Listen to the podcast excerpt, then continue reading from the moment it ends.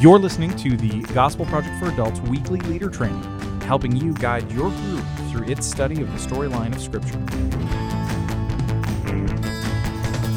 Hey there, thanks for tuning in to the Weekly Leader Training for the Gospel Project for Adults. I'm Aaron Armstrong, and today we are looking at Unit twenty-six, Session four, Jesus is Arrested. So in this session, we are getting closer to the time of Jesus' death as we focus on his prayer in the Garden of Gethsemane, his encounter with Judas and an angry mob that, that arrested him and took him away, and his trial at the home of Caiaphas, the high priest. And in all of it, we see how Jesus demonstrated his identity as the Son of God through his words and his actions in his prayer, betrayal, arrest, and in his trial. So, if I had to point to anything as the most important takeaway from this session, from a really practical perspective, I would lean toward the discussion that can come up from a question on page ninety-six of your leader guide, which is dealing with how we respond to false accusations. Now, remember uh, that when falsely accused, what did Jesus do? He didn't defend himself. He was silent the whole time.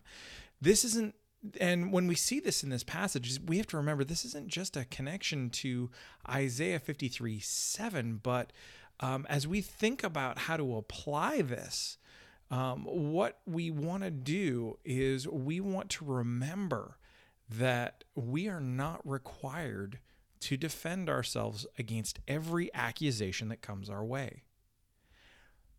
That's important for us, and it's really, really difficult for us to remember. But we don't have to answer every accusation. We don't have to defend ourselves because our trust isn't in our reputation. It's in the Son of God. Now, there are times when we do need to speak up, and we do need to say something against an accusation. But those times are actually much rarer than we think. And this is especially important for those in your groups who spend a lot of time on social media. And let's be honest, if three billion people around the world use Facebook on a somewhat regular basis, that means that there's a good chance, there's like a fifty percent chance that some that every person in your group is using Facebook on a somewhat regular basis. And when we're on social media, we see people being accused of all kinds of things all the time. And sometimes they're true, sometimes they're not. Um, and again, just speaking very honestly, just about anything you say can be used against you, twisted into meaning something that it actually doesn't. Sadly, there are even Christians who are guilty of doing this on a number of different issues. And so we've got to be wise in choosing what we speak to and what we ignore. And that means that we're going to be given opportunities to grow in our patience and self-control. So as you discuss this aspect of the session, take the time that is needed to share the ways that the Lord's been growing you in this area. Or maybe the better way to say it is stretching you, because we all see things that we have to bite our tongues to prevent from saying something about, because we might be doing something unwise. But it's in your group setting, it's really okay, and it's actually really important to be vulnerable in um, about your experiences in this area, as your group members will appreciate hearing that what some of them are struggling with, especially what to say and what not to say online, is something that you may be working through as well. Now, one last thing that I'd like to bring up um, is that even as Jesus is silent about false accusations, he does speak up when the time is right.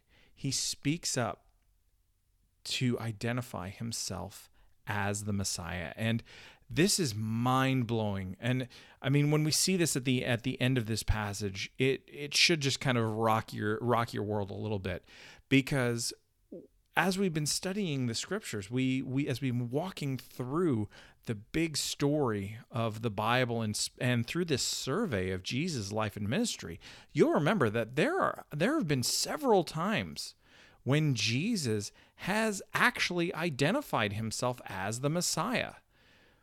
But in most of those instances, he's told whomever he's listening, he's who's listening, particularly if they're um, if if they were his, either his disciples or um, others among the Jewish people, to keep it to themselves.